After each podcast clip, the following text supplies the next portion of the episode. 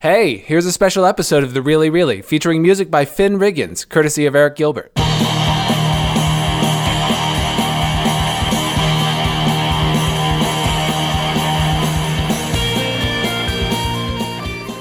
Well, let's get rolling. We got a great episode lined up today, but just getting started off, let's talk about the big world event thing that happened within the last week. The Taliban took over Kabul, Afghanistan. That civil war, as brief as it was, appears to be over. Yep. And I am just so fucking heartbroken Yeah. for those poor people. Like, what have we done? and it's not just, you know, it's not just what happened in the last few years. It's not it's not just one administration. It's not even just since 9/11. You know, the the history of Afghanistan being just this target for the world has gone back for for centuries and those poor people Yeah. I you know I appreciate I appreciated that Biden came out and like laid out his reasoning, and I I think I think I support the decision overall. I I realize that it, there was a no win situation in it, Yeah. but gosh, it's it's, It's just so painful, and it it what something that I really hated about how Biden talked about it when he addressed it was that he did I didn't feel like he needed to throw in scapegoating. Like he didn't need to say like, "Oh, they didn't fight." You know? Yeah. They you know, we trained these people and and they didn't even fight for it because I heard the stories as they were trying to hold the country and those people were fighting. Yeah. They were fighting for their lives and, you know, That's why they call it the graveyard of empires. Um, you know, I've got a, plenty of special forces, ex special forces friends, and I feel for, you know, the loss of life that they incurred and, and everything they went through. It's been, it's been a debacle from the beginning. I think sometimes we try to be the the nation builders and in democracy, and I think the same thing you could argue happened in Iraq, where you know, we just we don't understand the culture. It's it's pretty egotistical for us to go into these places and assume you know, Team Team America World Police, we can take over and make this thing into the into our liking. I think that it was a 20 year disaster. That I mean, people, men and women, fought very nobly and and did it for the people on their left and right. But it is heartbreaking to see that is now in a state of disrepair. I believe 88 billion in in taxpayer money, along with countless losses of life. I just, you know, sometimes we talk a lot about the startups and we talk about our ecosystem here, and, and oftentimes I think we, it's easy to forget the world that we're actually living in. Boise to me is some something of a bubble. And so just just being able to kind of talk a little bit about this was the vein that we started on this was we wanted to talk about all topics from a sort of a bipartisan way. And we haven't done a ton of it, but I do think that uh, this is it's hard to see exactly who's at fault here and to start to but to your point about Biden, I don't think this is a time to blame anybody but our but ourselves. Yeah, it it was. This is a multi generational issue, and it's. I mean, you know, maybe there's an element of that where, you know, 2001 America was attacked by a foreign entity. It wasn't the government of Afghanistan necessarily, right? But They were the landlords of Al Qaeda.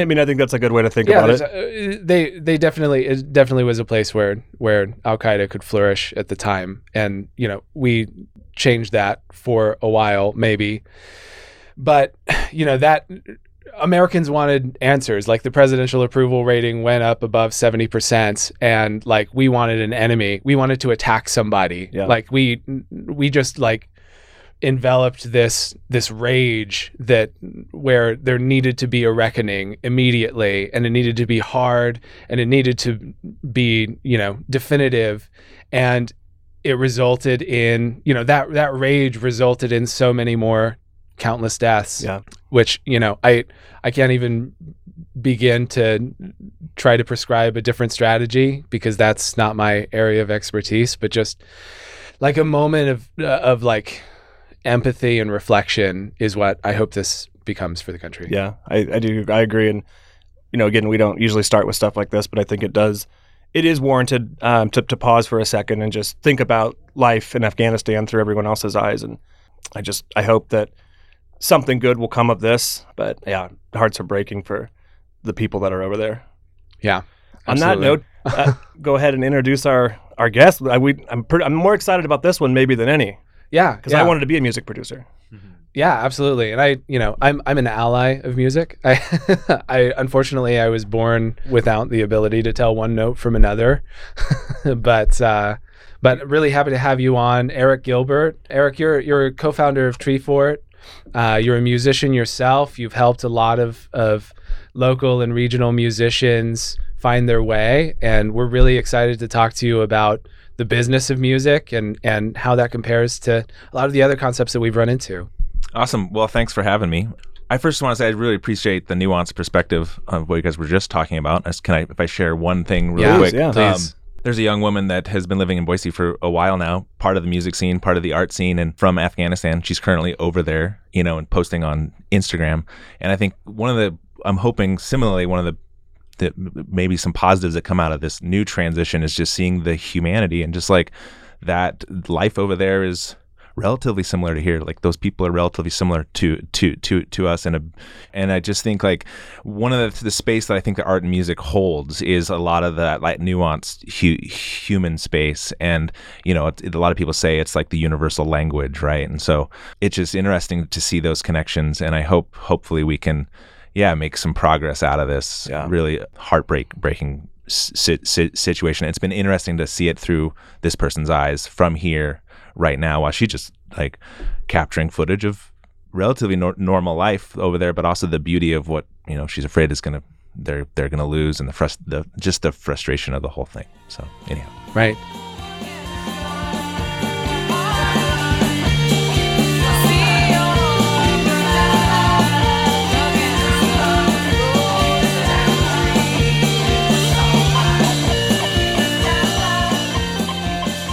Anyhow on that note uh, yeah there is um you know I'd not to conflate the two at all but the artist struggle is real and i'll just tell my brief story it's Yeah. like you know i was a young engineering student at the university of idaho and you know i was good at math and science and was had an internship at my at micron and saw a path there for myself you know but also just wasn't overly inspired by the path that was laid out from for me um, in that point in time, and was just curious about what else. And I think was just kind of ser- searching for more purpose, right? And Yeah. so was a music fan, but sort of like o- over a brief period, you know, brief few years, you know, ended up uh, getting a music degree and a creative writing degree with no interest in, in translating that into a direct job. I just wanted to learn the skills and get a degree. And through that, also worked on the sound company, the the student sound company, and sort of just learned learned a lot of the skills. Started booking e, e events, and yeah, I became part of like the on campus c- concert stuff was setting up events off site so sort of just started trying to learn the field of music from a very holistic standpoint playing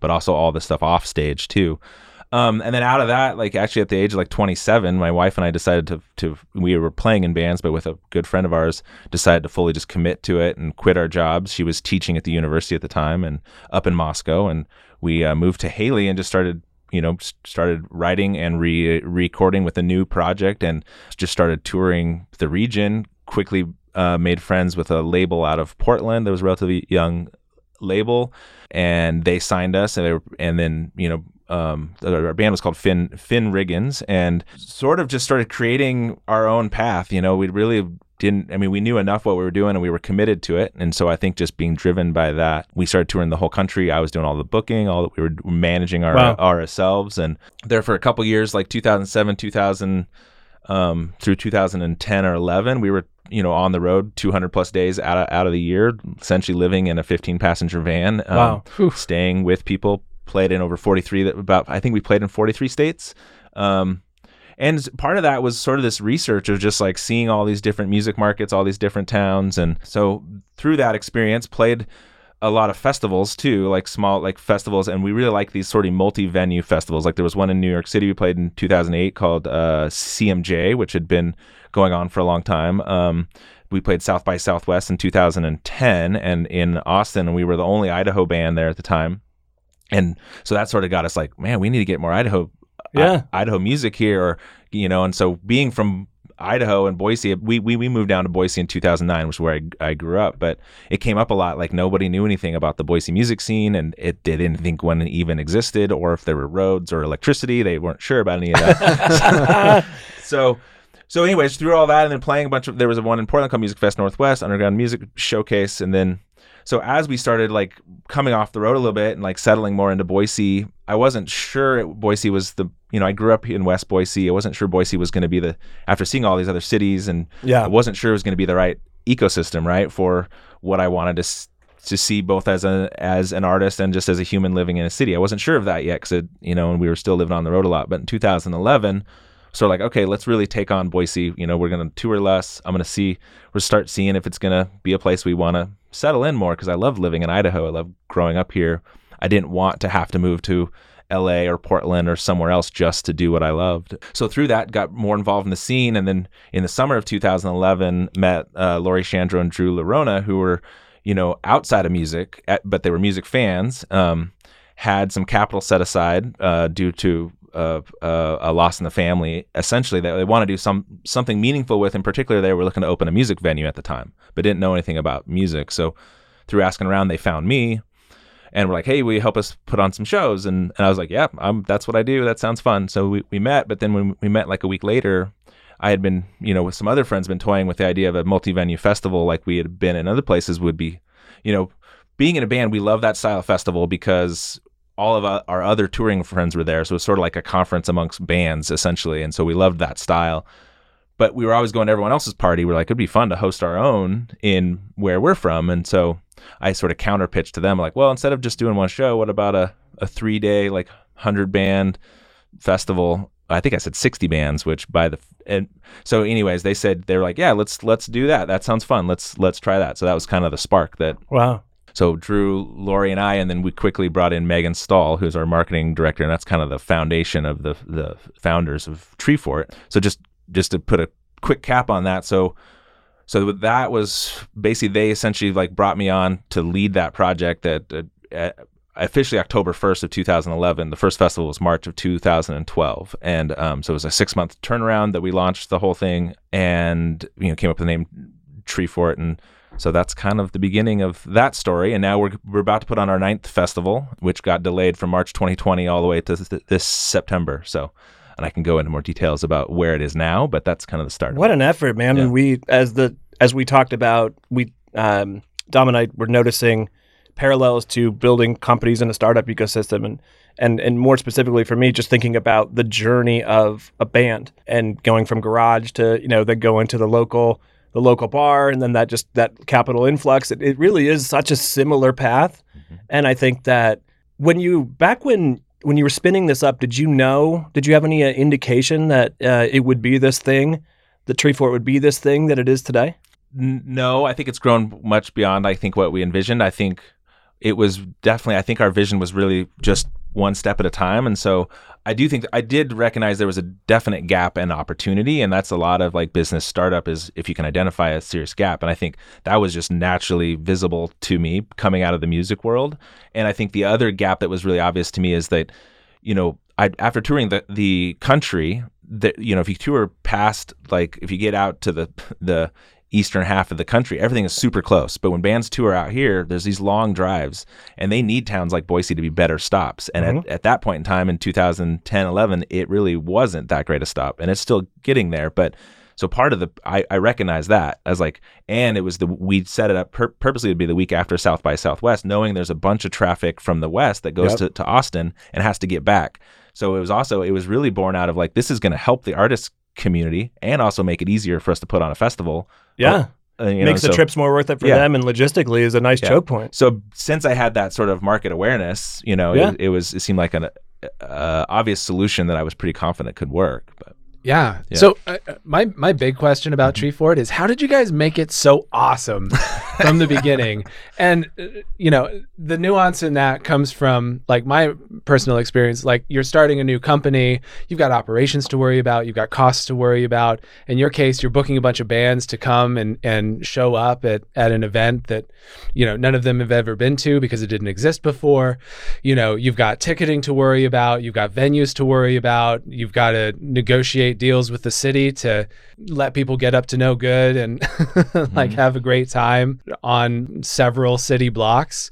And you guys just hit the ground running with tremendous kick-ass culture from the beginning. And I mean that must have that must have taken deliberate effort. And I thought it was really impressive. But how how did you do it? Like what what went into that? Yeah, I think I think the sort of secret sauce to that to me, and then there's a few other things, but that you know, it was truly sort of the artist community building what it wanted to see out of a festival, you, know, and so so in that was just like a lot of intention behind how artists were treated, how it would look and feel, so it didn't look like eh, there was a bunch of corporate sponsors on the stages and stuff, which had been started to become a real sensitive point for artists. So that helped kind of the design element. And then I, I will say, and I've you know I've talked to other festivals and other bigger markets that I sort of empathize with a little bit because then part of I think our secret sauce is that Boise was just ripe for it. I think it was a good timing, and it was that there hadn't any, been anything to this scale uh, of this level of intention. I guess as far as like raising the bar, I think we were really like intentionally raising the bar, and we and intentionally raising the bar from a production standpoint like we wanted to hire the best stage and sound and lights you know and like and just seeing that as all as a value add that would benefit us in the long term and also that's because what the artist would like i will say it was it helped that there was capital to work with right like Of course. like the music community could could be idealistic all day long but we don't often have capital to work with so i think that sort of marriage of that is kind of also obviously what made it possible right and we and having so Lori Shandro was the one that had the capital set aside because her husband had passed away in a in a plane crash in the Sawtooths, and she wanted to do something intentional with it. So also the fact that she was like when we were starting to talk about well sponsorships is a good revenue source, but we don't want to compromise our brand. And the fact that it's easy for me to say that right because it wasn't my money to lose, but in her case she was like yeah let's don't take that. Like I would rather us lose some money and do this the way we want to do it on on our terms. So I think that in having that sort of part partnership where we were all sort of aligned around a vision of doing it a certain way, you know. So Eric, I think what, what you mentioned there is a couple things we talked about before. One, culture is incredibly an intentional effort, right? All the the finer points of what you just discussed down to how the bands are treated, you know, corporate sponsors are not like all that stuff when when controlled and intentional, like you're building a culture. And you also mentioned timing. And you can't fucking fake timing. It's very hard. You can't invent it, you can't create it, but you have to be have a willingness to observe that it's happening and then to your point, have the resources to build something up in that space. So I'm again just so fascinated between the parallels of what I do and what you do. And I'm hoping that we I can, can learn something from you and maybe vice versa. Yeah, for sure. I, I agree with the parallels, and I think probably similar to other markets, like also being responsive to the market, right? Yep. Like, like, and that's kind of as Treefort has evolved. You know, we've been very collaborative in nature, and one of the things I think has benefited us is we didn't have a real clear like plan that we just held our ground regardless. Like we we've let it e- evolve the way that it naturally wanted to evolve, both with our audience and you know, so essentially with our customer base, but also with our like uh, you know that's what's interesting about a festival like ours is like we're a really small team like relative you know at this point about 10 year round people but it scales into you know 400 bands that are essentially like in, independent contractors of the festival all these pro- production vendors all these venues all these volunteers like 700 plus volunteers. So it's this interesting thing where but they're all kind of on our team at that point right? So to scale into this rel- pretty like really large team. So being open to input from all those different places Yeah. and letting it e- evolve so. Was there anything that just went wildly wrong in the early years of Treefort? He said I- it's I mean- perfect, Dom. yeah It all worked perfect. all worked perfect I mean, I mean, any event, even even just a small networking event, A wedding is or you a know, wedding. oh, yeah, God. like one day, a two-hour event can be can be horrifying, and you know it's easy for things to go wrong. But like Treefort is all over the place, literally. So, like, what do you have any war stories from that?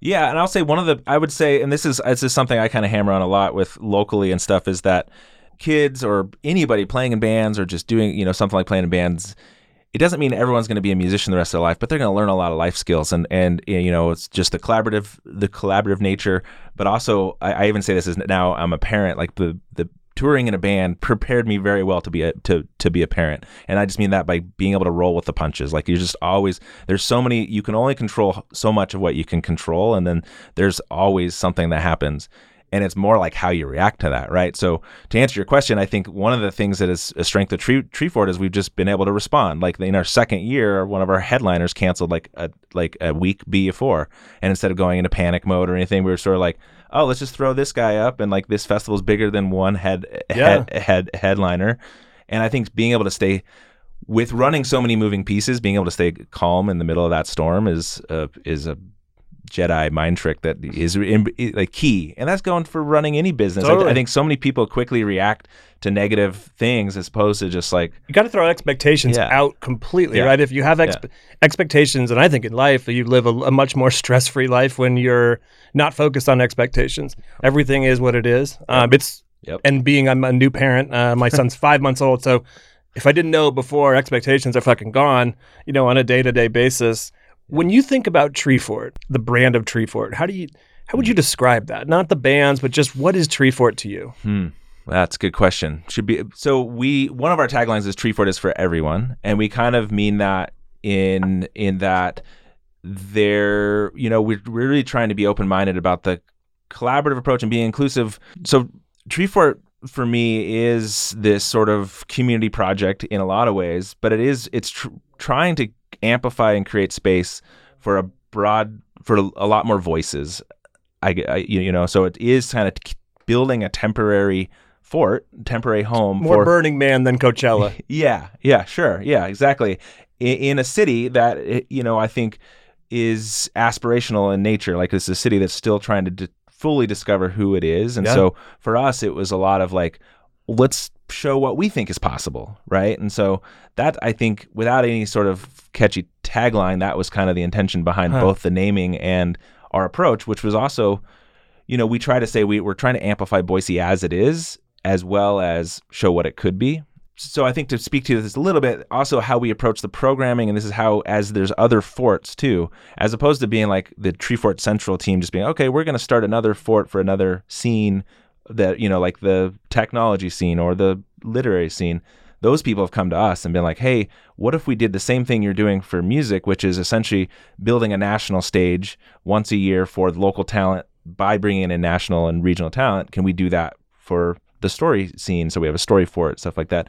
But I think once again, letting that be born out of the niche that it's a part of, as opposed to us imposing our our vantage Yeah. point on it. Does that make sense? It does. We, I talk a lot about the ability to magnetize a company, and, uh, and it's there's no clear metric for when that happens. But at some point, if you hit timing and you have a relatively you know product that fits into that, you start to attract people to it that before you were pushing the ball uphill, the rock uphill. Now it's rolling downhill, and you seem like you're on the on the downhill slide of it. I mean, you were the first person we thought of in terms of the music scene to sort of go through this. So, and that's not easy. Mm. Um, again, meticulous control on a lot of things while throwing out expectations. I think, and to speak to that, and I think for one of your earlier questions, Dom, is like we were very intentional when we rolled things out too, that we wanted it to be a pull marketing campaign as opposed to a push one. So we wanted to create something that we Yep. knew people would like once they knew about it, as opposed to trying to, yeah. So that was our. It's awesome. Yeah. Yeah, and it's been it's been impactful. It's interesting how something like that can just ripple into so many other areas. You know, I mean, few years ago I was at Capital Connect, which is a, a local event that the Idaho Technology Council puts on and tries to bring venture capitalists together. And it's all bankers in suits and and you know the occasional like startup founder or founder turned investor. And you know, I remember you know Mark Solon, who at the time was a managing partner with TechStars went on stage and said like the single greatest thing that happened to Boise's business community is Treefort, Hmm. right?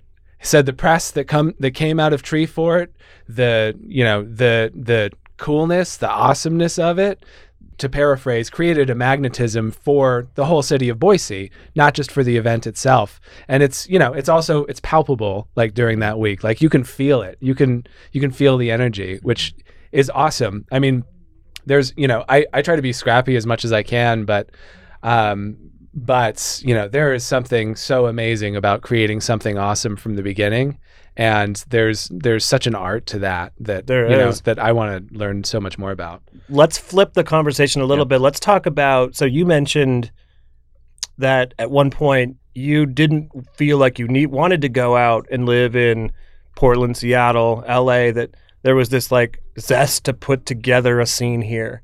We talk about that a lot mm-hmm. because I think Dom. You know, we've talked. Dom's brought it up. Well, is it going to be easier to go live in San Francisco? And and I'd like to talk a little bit about that because I think again that's a, a really interesting parallel here. Very relevant to music as Yeah, far as I- 100%. Yeah. Yeah, and to like the entrepreneurial spirit in general, right? It's like I think Boise has that right now, and probably hopefully we'll have it for a while. Where it's like, okay, the job I want isn't here.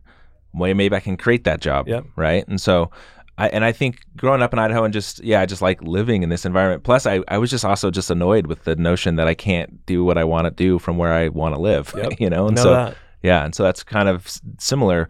You know, I think that brings a lot of struggle though too, right? Yeah. yeah. Oh So, yeah. it's not as easy. It's it's uh, logically simple, emotionally complex, yes, as they say. exactly. Yeah, yeah. Oh, well, getting into that, we might we might be able to circle back on the Boise thing if we Mm-hmm. start. I'm I'm interested in talking about just the experience of an early musician and Mm. like the pathway that they go through. I know, I mean, I know their diet is probably pretty similar to an early stage startup founder crunching down on some ramen. But you know, I don't think everybody gets exposure to like how long that journey is and and where the hardships are. Can you paint a picture for us? Yeah, I can paint a picture of like so, you know, there's there's a couple different phases that a musician can go through. One is which like you're you're just learning and you're keeping your job or you're in school or something like that. But then, you know, those that hit the point where like and it's very similar with starting your own your own your own business. You're like, okay, I think I got enough of this together. I think this is possible, but if I don't like really go all in, this is probably going to just, you know, it's okay. I'm, I'm very into, by, I just want to say as a disclaimer that I'm very into people just being mu- musicians and having jobs. I think that's a very healthy relationship. But if you decide to try to make your music your your full-time job essentially and it's it's like starting a business so amongst two partners in my case a drummer and my wife who's a really amazing vocalist and guitar player we're like okay let's start this thing and we're going to live as meagerly as possible. We're going to eat some ramen and we you know lived very low overhead and just committed. We practiced every single day. We just started you know and then i was also we we're going all in on the business side of it like market research essentially you know Yep. making contacts doing everything we could to figure out how to like do that side of things. And then this is one thing i want to just and then and then if you can build your product you know well enough you know people start liking it and then you're essentially like looking for to build the team and or you know outside capital which i think if musicians understood like record label experience like like relationship more from like a outside capital approach because it's historically like musicians don't want to think like a business like that's part of the reason why we get it in the first place we're like we don't want to deal with any of this we just want to do what we love right Yeah. but if people need to balance that, like you can do what you love, but you got to think of it pragmatically as a business if you want to su- sustain it. The problem is that the historical like, relationship with labels that's not communicated quite like that. It's a little bit it's hard to explain, but if it was like, okay, we're going to invest $10,000 in you putting out a record and this is going to be our return on that in, in in investment and and you negotiated that in a little bit more of investment terms as opposed to and I will own your product for the the rest of your life Yeah. because that's the historic record label deal, right? So, but actually, the music industry is moving a little bit more in that. Pearl Jam was Yeah. the one of the bands that didn't that Yeah. did, built their own thing. Yep. Right, and that worked out really well for them to just Yeah. sort of disrupting the the flow of everything. Back to Dom's question, do Yeah, you think that No, no, it's a great tangent. Um, do you think so again, we're trying to draw analogies back to entrepreneurship. Musicians are entrepreneurs every bit as as much as Dom or I. Where is that in your opinion? Where's that inflection point happen? So you start in your garage, now you're playing small clubs there's always an inflection point that most companies and I would imagine musicians hit that you kind of either need to get noticed right there or it goes down. Yeah, so I think what happens, and I see this, it's it's actually probably a little later than you think. Because Huh. there's some people that will just jump in because you have enough like in your bank account and credit cards, and you can kind of just do it. So a lot of people, and like we were a good example of that. We just kind of jumped in, and that's kind of jumping into the startup boat a little bit, and it, it and it's usually I, th- I think it's actually b- bands that are doing better that than you than you would imagine that are struggling still, right? Uh-huh. Like they're they're getting pretty good crowds, but they're it's at that point they they need to scale. So they might be getting like 200 people out at every place, you know, but it's still not. But at that point they need to figure out how to like scale their business, right? And a lot of times it's like how do we bring on more help? How do we I think one of the big things, the inflection point they hit is is is it's it's all cash flow, right? If they're not playing shows, they're not making any money. Yep. So then there's no time to practice. There's no time to work on the next record, and they're just stuck in that sort of, which we can all relate in normal biz, b- business Yeah. too. You're just working on the day to day business, no time to work on the bigger picture, right? Yeah. So I think that's what happens to a lot of kind of mid level bands, and at that point, it it, it's just, and then everyone's the rest of their lives catch up to them before they're able to scale it in a way that can work. Like, the, Oh, that's a good point. do. I think I like I like what you Yep. said that the rest of your lives catch up. Yep. I think that's a really good, good way to look at entrepreneurship too. Yeah. You're trying to you're trying to beat the inevitable like crushing down of this giant wave that's family responsibilities, Mm-hmm. all the finances, and you just hope to surf that wave and get out of it before it crushes you. totally. Yeah. Yeah. Crazy. Yeah. Yeah, absolutely. I mean, uh, during that process, you talk about market research, and you also mentioned like there's kind of there's kind of a, a stigma to putting your business hat on when you're a musician. Surely there would be. I mean, if I was if I was building a new product, right, which I happen to do all the time, we tend to we tend to talk to people. We tend to like ask questions about like how they experience certain problems and then we break those down into like what could be some solutions to those and then we like test those out. We put them in front of people and say like hey would this solve that problem that you articulated to us? And then you know a lot of it is sort of like testing and adapting to what people's needs are as as as that product grows.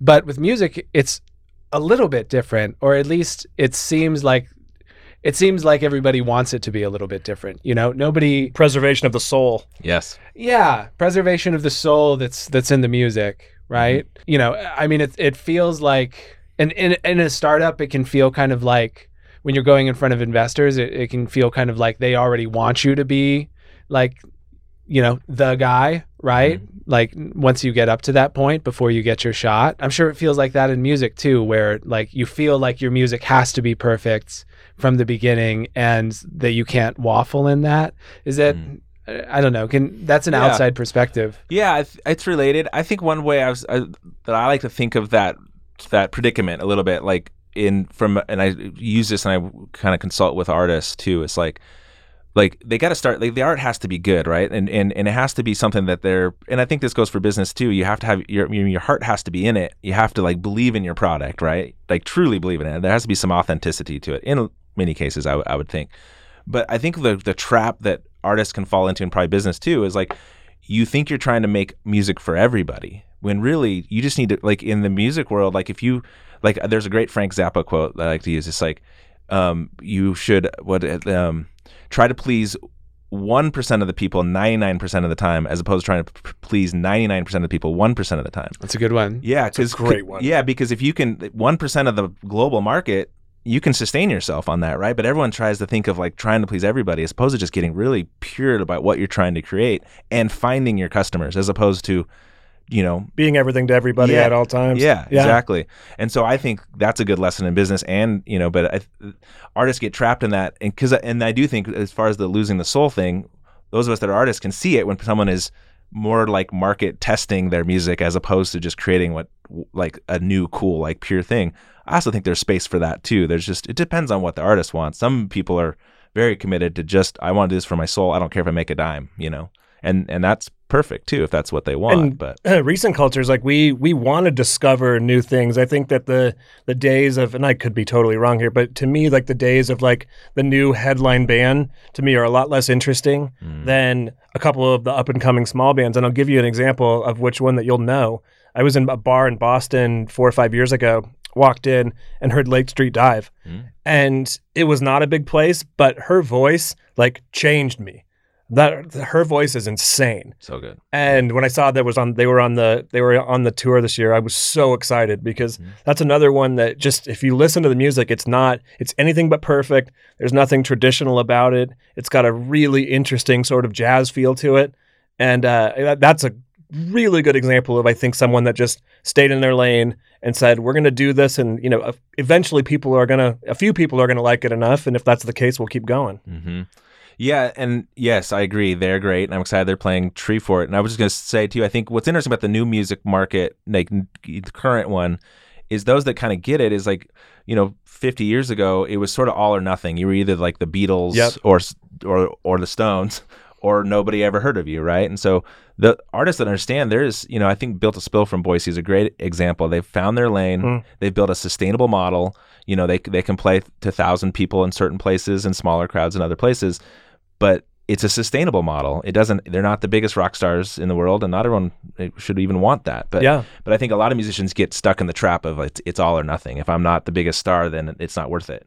But Huh. really, if you want to just make it your living and make the art you want, there is a lane there if, if you can find it. You know, Absolutely. that goes for business too, right? Totally. Not everyone has to be Amazon. no, and no, not no one everyone ever can will, be. no, Yeah, will they? No. Yeah. So- What do you? I, we also talk, and Dom. I'm just copying around, so Dom, feel free to jump in and stop me at any point. But I'm talking. We thought we talked about the mental health journey Mm. um, in entrepreneurship, and it there are some shining examples of people that have done it really well, and, and unfortunately, there's it's more appropriately said there's littered with different people that didn't.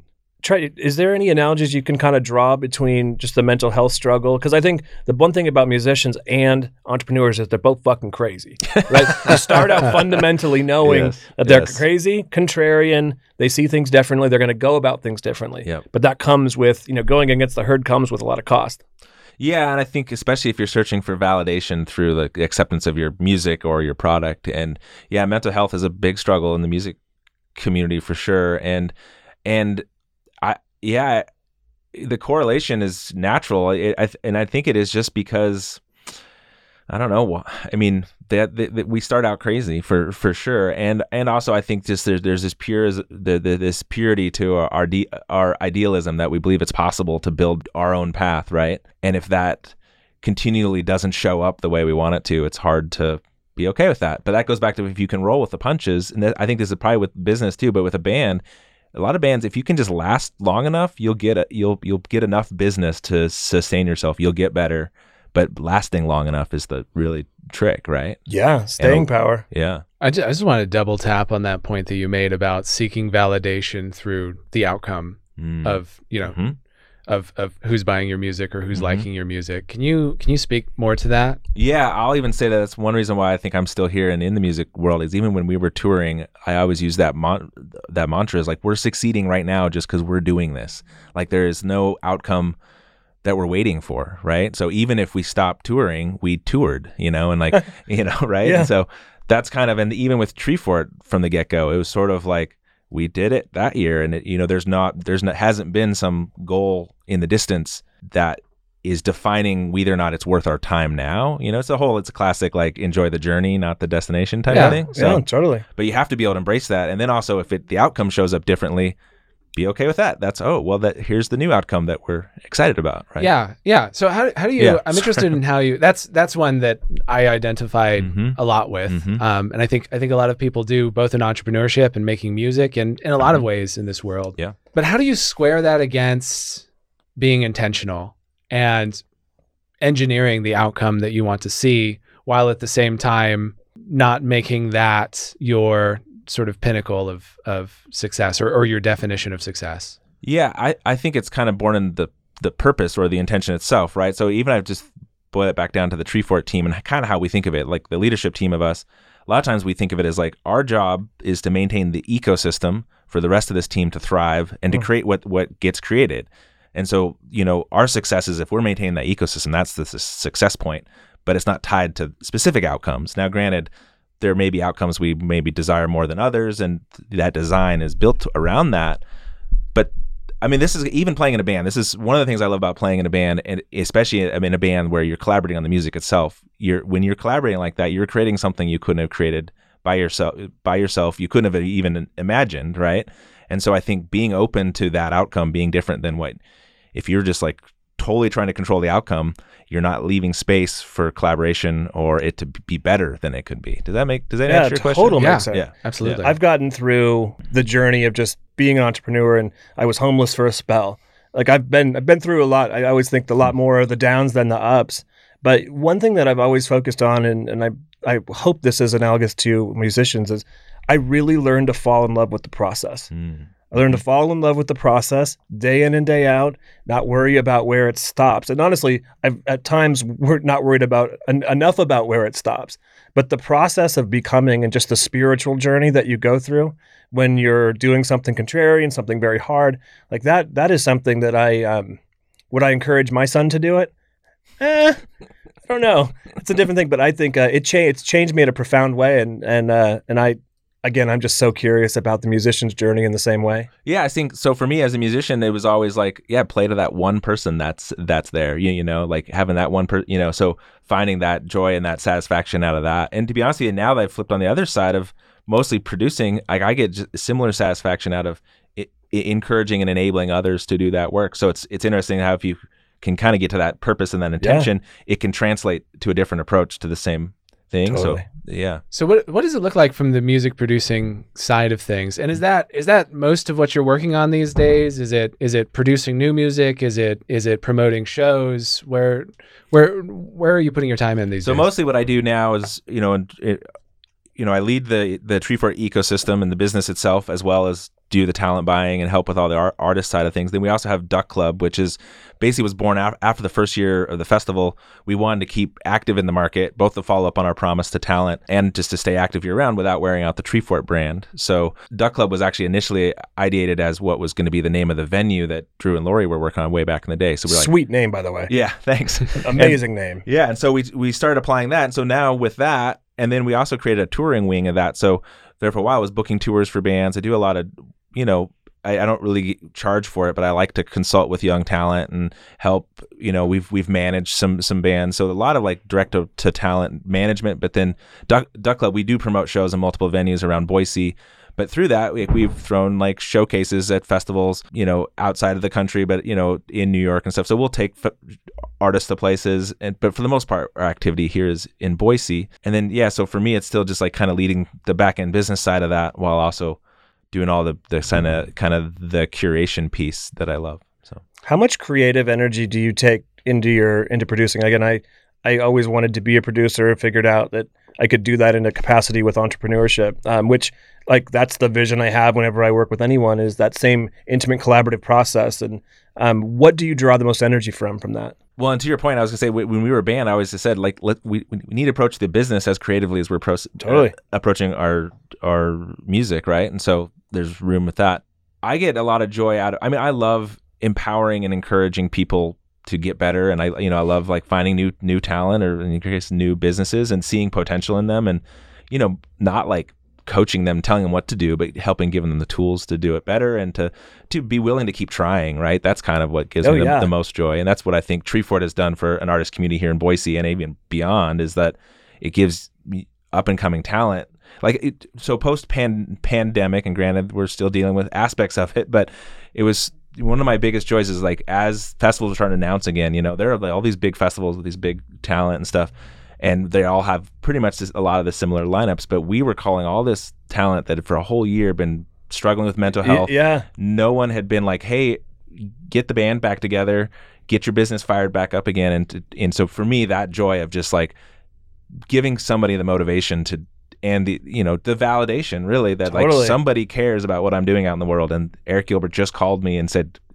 "Come play Treefort again." You know, you, you kind of you so. sound famous when you say Eric Gilbert. like you kind of had that. It like just kind of rang off his tongue. I like uh, that. Yeah. Anyways. Yeah. Yeah. You're definitely plugged in here. I I, I saw for for some reason Facebook recommended you on, on oh. my list of people, and I saw that we had a b- bunch thanks. of mutual friends. Thanks, it, th- thanks, Mark. I appreciate it. Thanks a lot, Mark. Yeah, yeah he, has got your back. he's got my back. He's like, I want a bunch of people to be friends with this Eric guy. I I actually reached out and like called a couple of people and was like, Hey, have I already met Eric Gilbert? Because it would be super embarrassing. yeah. Uh, I want to I want to ask. So we um so when it comes to like entrepreneurs and investors there's sort of this symbiotic relationship that doesn't always have to happen but but usually should happen in order to produce successful businesses or or amazing outcomes. And entrepreneurs and investors both have very different ways of looking at the challenges in front of them even though they're meant to be in the same boat. It sounds like music producers promoters labels, festivals all kind of play I don't want to I, I almost want to say the kingmaker role in music, even though surely there's there's more to it in that than there is in CPG and and you know Coca Cola or whatever. But can we kind of sort of flip the table and talk about like how are bands evaluated by the powers that be? Hmm. for one, that's a great analogy. I do think it, that historically, especially in the music world, like labels and and you know agents and managers were, you know, almost given too much power from the kingmaker standpoint, right? And so, I will speak from how I evaluate or we evaluate bands. You know, and I think what what's really common is like if if you're a promoter anywhere and you're running a venue. You, I mean, the baseline is you want to hopefully the, you want the band to sell tickets, right? And you, and people to show up. So that's a baseline. And there's a lot of different ways a band can get to that point, you know, and they, you know, now it's a lot of, they can analyze streaming numbers and look like stuff like that. But it also can be like, oh, they've been playing house shows in this market for years and they have a bunch of, a, a deep cult, cult following, right? So for us, when we look at bands to bring to Treefort, I'll just speak to that is like I'm looking for people that are active in their local scenes. You know, both you know I love when I see a band is like, oh, they're setting up shows for other people, and you know, for me that says a lot about how they're approaching it, and I and I know that's going to fit in with how we're approaching what we're doing. So, and I think that goes for venues, and it goes for, uh, you know, you want bands. So you're evaluating from the business side, but you're also eva- eva- evaluating evaluating from a cultural side, right? You don't want someone to play your venue that doesn't fit the overall vision of what you're trying to present and the audience that you have. Does that so does that Yeah. answer the question sufficiently? I think so. Yeah. Yeah. But I do think like there's some people that are all all all numbers when it comes to to analyzing bands. I'm a music fan. Like I want to want to listen to it, you know, and so so it's also there's also that whole side of it. You brought it up. Now we have to talk a little bit about the pandemic. And I Mm. was, I remember driving uh, through that intersection where you have Treefort and the number of days left. And I remember that the day that that got reset. And that was because it was pretty close to, it was getting close to the actual show, right? Yeah. How did how did you guys handle that decision and and what what led you? Obviously, there wasn't a lot of things you could do, but Yeah. how did you guys get through that? Um, one of the more challenging things for sure. Um, the so we we we had to postpone te- two weeks before our festival was going to happen. So I mean, we were so close to it happening, and you know, we are obviously tracking that. I, you know, it was hard not to be frustrated with lack of leadership in positions that should be responsible for these things Yeah. you know and and that goes for all levels but i understand the complexity of it right uh, for everybody at the time Sure. um, so, but I was in communication with other people outside of the area, and I was pretty, I was aware of, of where Washington and Oregon were heading, and and things like that. So we were enough ahead of it because when we announced our postponement, we actually the Friday before that we announced we weren't canceling. You know, at the time because that was just right now we're not canceling, but Yeah. Right. But, then like we we announced our postponement the Monday or the Wednesday the 11th of March, which um, is the day that later that day the NBA sh- shut down. I remember and that, the president spoke. So Yep. I was thankful that we because we decided on Monday, you know. So I was thank- thankful we were prepared and got that out before the world completely came crashing down Sure. a- a- around it. then a week later, the city shut down, and a week after that, what would have been the first day of the festival is when the state shut down. Oh wow. So I was thankful to not get. So one of the reasons we decided right then is we knew we had to give everyone enough time. You know, like the Airbnb deposit window was 10 days. Yep. And there's things like that that we were trying to be sensitive to attendees, artists, and everything. And we were. It was funny because I remember when we contacted a lot of the talent agents and stuff. We, we we we were far enough ahead of what was happening that they were like, "Whoa, what's going on here?" And then the next day, they're like, "Okay, never Got it. mind, we got it." Yeah, yeah, yeah. you know. How So- did the bands take it? Um, that I I don't know a lot of musicians, but I was just reading through copious Instagram posts and stuff. That had to be brutal Brutal. for bands. I mean, Yeah. just brutal. Not that it wasn't brutal on a lot of people, but Yeah, for us, especially because it was early. It was the first. It was the first like I know locally, and then with a lot of the bands, the first time like you know there was a couple of their festivals that canceled. So I'm not saying we were, but we were definitely on the front wave, and we were you know, and so we had a lot of local businesses and bands just being please, please, please don't cancel, please don't can- Yeah, I cancel. bet. And so at first they were like, oh, we're still gonna do stuff, and I was like, cool, well, we're happy to support, but I think you're gonna find out real soon that you're not gonna be doing stuff. So I think they were all very supportive. But it was, yeah, it was definitely a. I mean, it's something that a lot of bands look for, and a lot of lo- local businesses. It's a big week for them. Sure. So at first, I think there was frustration. Some were frustrated. Some of the local businesses were definitely like, "What the hell?" You know, Totally. why are they doing this? And then a week later, They really right, got the yeah, joke. Yeah, yeah. got the joke soon. So- I think but I would say one last thing on our decision. Yeah. Once we made the decision, it became easy. Then it almost, I have to admit, it kind of became fun. Then it was execute executing on a new plan. Yep. But it was like that, like couple days of just like what you know, trying to research because no one's telling us what to do. You know, where from people where we were calling local authorities and everyone's like, uh, I don't know. what to. Everyone was afraid to say too too much. is- Totally. Is, how it felt. So So then, Yeah. so then you set the next date for about a year and a half in the future. Well, we initially set it for September of 2020. So Oh, right. as we were making that decision, I remember Megan and I were the ones that kind of we were like, oh, okay, let's just look. What? Well, we can maybe postpone to June, like three months. That seems reasonable. Like, no, let's postpone to September 2020. That'll give us plenty of time, right? Sure. By June of 2020, it was obvious that September 2020 was not gonna not work. going to work. And to be honest, not being a, relatively apolitical about this, but you know, so we're in March. So March of 2021 would have been the next obvious target, but we were like, with everything going on with the election and everything, and you know, with a with with a, what seemed like a probable transition at the end in the end of Jan- January, I, I just think everything is going to be confusing until at least January. So Yeah. we're so we're like, let's avoid March. Plus, we just think we need more time, so we postponed all the way to September 2021 in June, which seemed like forever, right? And now here we are again. Yeah. So, Yeah, last year I said 2021 didn't feel like a real year, Right. and now it's almost all gone. Yeah. So and- it really is. Did you find that you were able to take advantage of having the extra time and like making extra plans, or was it just like so tumultuous that it was all set back? great question. That you know, being a silver linings guy, it was definitely like you know, first it was like translating what the heck was happening. Then it was like first first thing was like, oh, okay, I have some extra time. I'm I was doing stay at home school with so I leaned in the family side first, started meditating a bunch, exercising more, and then by like you know, then it was like okay. Now that now that our day to day business is shut down, how can we make our business better, right? So then it was like getting let's like so we started just calling you know like getting into the nuts and bolts like what are our software systems? Like let's clean up some of our accounting. Like what are all these things that we can't do when business is is flourishing right? So we definitely tried to use that time best we could. We've done some kind of reorg on the back end try to re you know being a startup and i think any startup can think of this when you just you're just like scrappy we're all in this we're just scrappy there's not really much organization but we're all all in you know Yep. and we slowly started getting or- organized as a, you know how the even like an org chart type thing would work but hadn't really got that done so the last year we spent on the back of house like I cleaned the garage and like we cleaned up the back of back, back of the org so You made good use of your time, you, Yes. and you kind of had to. I mean, I think if you didn't, people that's when people lost their minds. yeah agreed Yeah. so Well, we're getting into the to the to the end of this. Just wanted uh, we don't actually to promote anything. We try to not promote. Uh, I don't think in any context are we going to promote Treefort. to be honest, I think it'd be better if Treefort pro- promotes the really really. We want to go go. down that Right. road 'cause I think help help a couple brothers out. you know, but um, what are you what are you most excited about this year?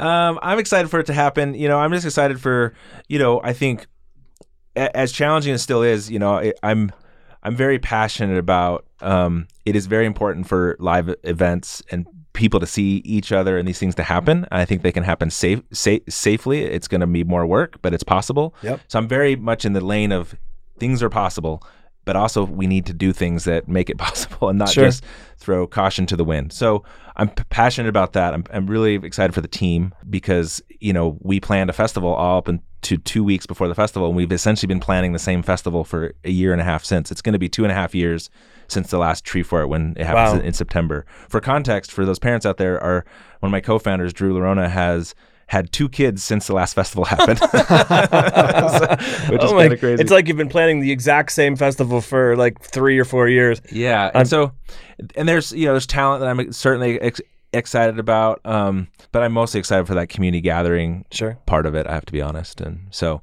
Um, but I and I'm excited for all the programmers, you know, all the people that work on these things, all the different forts and stuff. You know, they've been excited about what you know, and it has changed. There's been, you know, we've had to switch some some things out and stuff. But I've never been to Treefort. I'm a new, uh, well, relatively new to the to Idaho and very new to Boise. So I am. this is a nice little. I'm, I'm now I'm more excited. I like the idea of these little forts. yeah, I want to create. Always want to create my own stuff. That's why I Yeah. build companies. Someday I want to have Matt's Fort. There we go. There if, we go. I- if we can Fort. lean into that a little bit and start planning that now. Matt well, Ford. and so one, Matt co- Ford. one comment to people that haven't done it, like like like yourself. For for one, there's no expectation that anyone knows any of the bands on on it. So if you don't know the bands, but if you know Lake Street Dive, you might be in, in, enticed. But really, it is a festival of discovery. Love but, that. But at, at the music le- level, but in other places, and there's a lot of free stuff to to to do. It's uh, really easy to sort of. It's kind of like a a big tasting e event, and there are actually food tasting and ale ta- Alefort is a beer tasting e event. But it's really easy to go do pieces of it, and you're like, oh, okay. And then if you want more, there's there's ways to do more of it. But there's also you can do little bits of it. It's awesome. I'm so I'm really excited. I'm I'm excited for this to to go off. I I guess I, I've been passionately every time I drive by that sign, even when I really didn't know what Treefort was, I still wanted it to be down to like two or one day left so I could actually see what the fucking thing was. So I am excited to see that number tick down to, to zero. So you have seriously not been to Treefort? No, You, you I, weren't I living came, in Boise. I came from Hailey, Okay. Ah. so I I, I share. My wife is from the Red River Oh, Valley, um, so nice. An ama- amazing little spiritual place there.